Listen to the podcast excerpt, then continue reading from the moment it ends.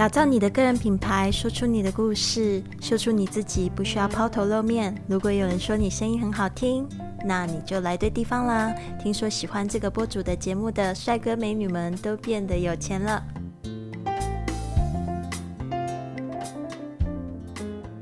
Hello，Hello，消失一段时间，有没有人想我呢？那这段时间真的发生了很多事情哦。其实自从我就是六月底的时候决定要来打造这个播客教练在台湾的这样子的一个事业的基础的时候，就开始忙了起来。那就是这一段时间真的发生好多事情哦。那大家知道我的这个经纪人也是我的第一位，就是在这个工作坊的学员是瑞，然后他也发行他自己的第一个播客，然后他帮我安排了许多在台北、台中、高雄的讲座。那先从这个六月底开始讲起好了。七月底的时候呢，我就又开始了另外一个活动，就是打工换宿。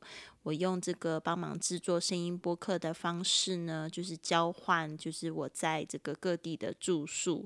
那我第一个项目呢，是在这个台中跨界共生公寓。然后我非常开心，我是认识的 Jeff，在这个台中的 Mono Space 的 Podcast 小剧上面认识了他。然后那时候就鼓起勇气，有一个这样的想法，想要打工换宿，因为他那时候想要做。Podcast，所以呢，鼓起勇气就跟他们说，是不是可以帮助他们发行，然后并且也在我的 Podcast 里面，就是学英语环游世界这个 Podcast 里面说我自己在里面居住的这些故事，入住的经验真的非常的愉快。那虽然我还是非常难忙碌哦，一个月内我可能就真正入住两个礼拜吧，但是那两个礼拜我收获。真的非常非常的多。这边呢，我也想要感谢，就是共生公寓的老板们，Alice，还有就是 Jeff，那还有就是我认识的所有朋友们，呃，你们在我的生命里也留下了非常大的印象，感谢你们。虽然有一些人可能来不及说这个再见，但是呢，你们在我心里已经留下了一些印象。呃，希望有缘还可以再见面。那这边呢，我九月的时候又申请到了这个在这个台北的共主生活实验室这边打工换宿的机会，一样的是帮这个共主生活实验室打造他们的这个一个公司的品牌的 podcast，还有打造他们老板这个 Craig 他的一个个人的品牌的 podcast。那终于告了一段落，稍微有一个机会喘一口气，就觉得说我的 podcast 好像有一点时间没有更新哦。但是这一段时间就是一直不停的在进步自己，也开始就是跨出那一步吧。其实我觉得蛮恐怖的，也蛮开心的。蛮恐怖的是，就是我有接到一些反馈，好像不是太理想。这要老实说，其实我觉得。嗯，闲货才是买货人嘛。就是我在可能在这个行销企划上面非常强，但是讲这个技术方面，比如说 Audacity 什么部分的时候，我有时候讲的有一点点急，所以呢，有一些学员呢就指出来，嗯，我真的觉得这个 Podcast 这个操作上哦，应该还是属于比较简单，就是要熟练几次哦。但是可能我的感觉跟我学员的感觉都不太一样。所以这个就是我要去反省检讨的。那老实说，我其实刚听到的时候，我就觉得说，这个哪有很重要啊？可是这个代表说我没有去设身处地为我的学员着想，因为我始终觉得 podcast 不就是拿起手机，然后知道你要讲什么，就是去录音吗？但是呢，就是很多人在这个录音上面呢，其实有很多的问题，比如说要解决。什么样子环境的声音啊，或者是操作上面呢，要去弄很多东西。其实呢，你听我的 podcast 其实很简单，我几乎都是不会剪，我只会留这个，就是我我不会剪，然后呢，我只会就是留前面的跟后面的，我会放 intro outro，我基本上就发出去了。那我不知道说大家对于这样子的 podcast 还满意吗？其实不满意的人，他可能就是已经不听了，就关掉了，对吧？那我觉得那也好，那就不是我的听众。有些听众就是喜欢听，就是非常原汁原味的，里面即使就是有这个呃，或者是说有一点点就是讲话上面可能会不知道讲什么，空白着，或者是说有一些语助词，这些不就是平常聊天都会用的词语吗？那我觉得就是在呃讲播客的时候讲的像聊天一样也是非常重要。我非常不喜欢听到有一些 podcast 一进去就觉得他怎么会慢慢的念，好像在读稿，不然就是搞得好像在演讲一样。那可能我也不是他们的 听众吧。那或者是有一些就是专业的广播人员来录 podcast，也会显得有点冷冰冰的，没有太大的感情。声音是好好听，但是他有知道他是要对谁说的嘛？所以这个部分呢，就是说我可能不是属于那一类的 podcast，我也不觉得所有 podcast 应该迎合所有的人。所以今天呢，我们就要讲到我们该如何用 podcast。来发展自己的个人品牌。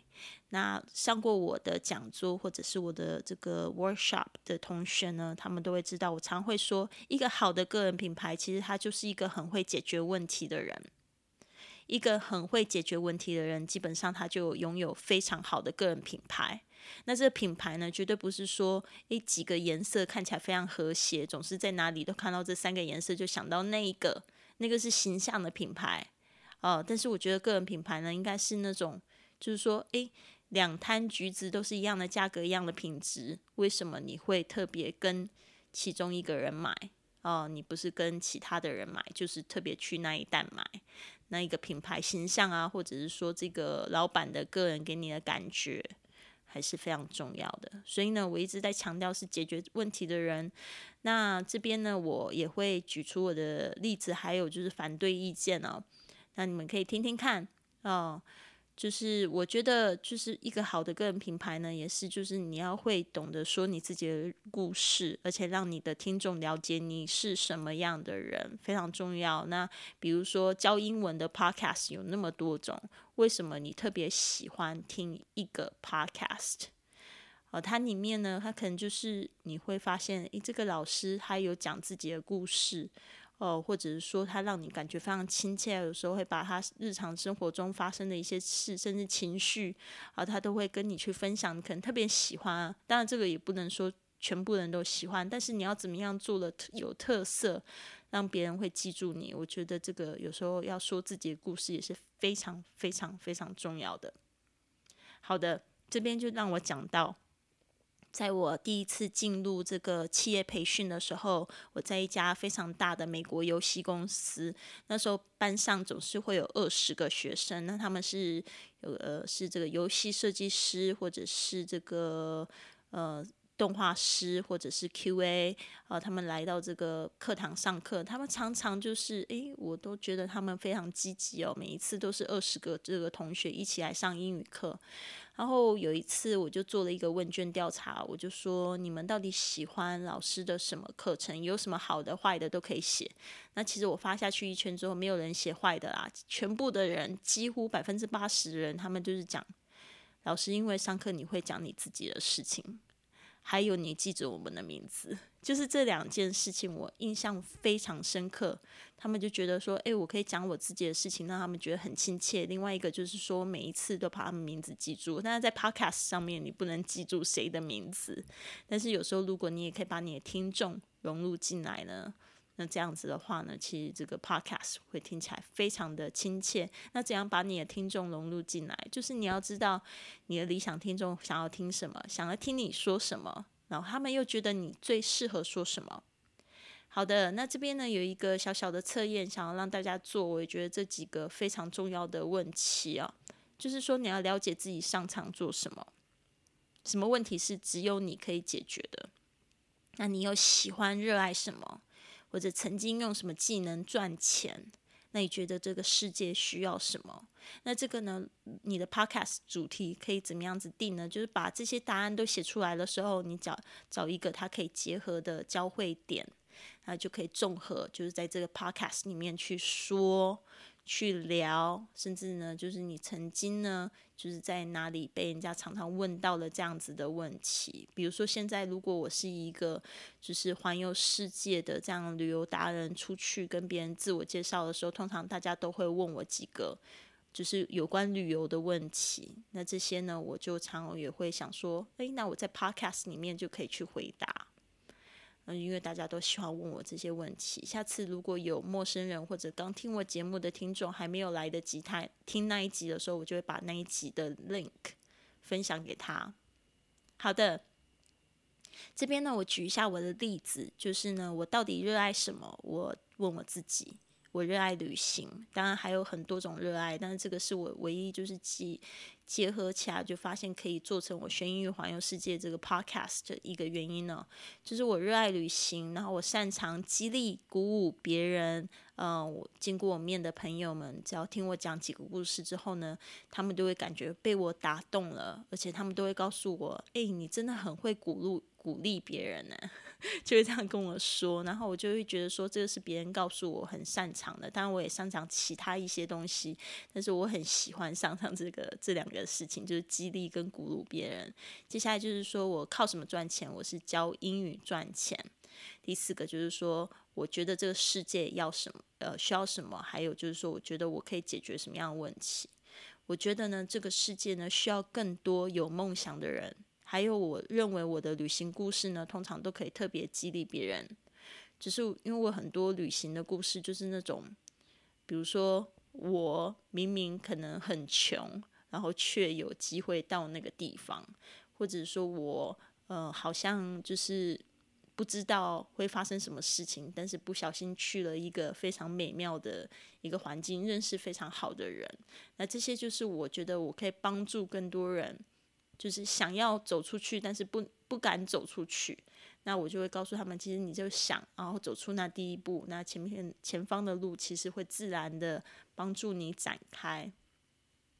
好的，所以结合这几点呢，我就决定了我要做一个这样的 podcast，就是我要做一个，就是他会教人家在旅行用的英语，然后还有就是自己的旅行故事呢，可以帮助激励鼓舞更多人去跨出他的这个舒适圈。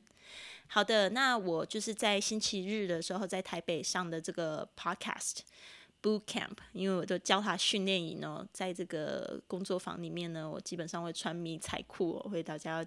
教大家一定要精神抖擞，因为我们今天要制作大家的自己个别的 podcast。那就是说有一个这样子的反对意见，呃，比如说当场那个徐燕姐姐，她是这个广播公司的主持人，已经是好几十年的这个资历了。她就看完这一个方式，她就觉得说，诶，奇怪，可是有时候我像是听在艺术史。的这种广播的时候，其实他没有想说对方要帮他解决问题啊？怎么会说这一个好的个人品牌是帮助人家解决问题的人呢？其实他在听东西的时候，他没有需要对方帮他解决问题啊。他就这样跟我说：“我觉得这个问题非常好。”我就问他说：“那你为什么又会听那个人讲艺术史？”想一想，是不是因为他特别有热情，而且他真的很很擅长讲？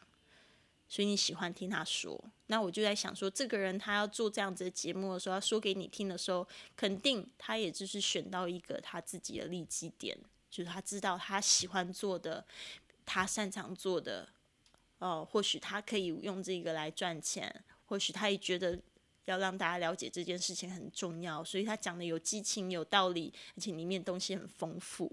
像我自己其实不懂艺术，但是我非常喜欢蒋勋教授。他讲的这个就是中国艺术史跟西洋艺术史的 CD，我都还留着，因为我觉得那个东西实在太宝贵了。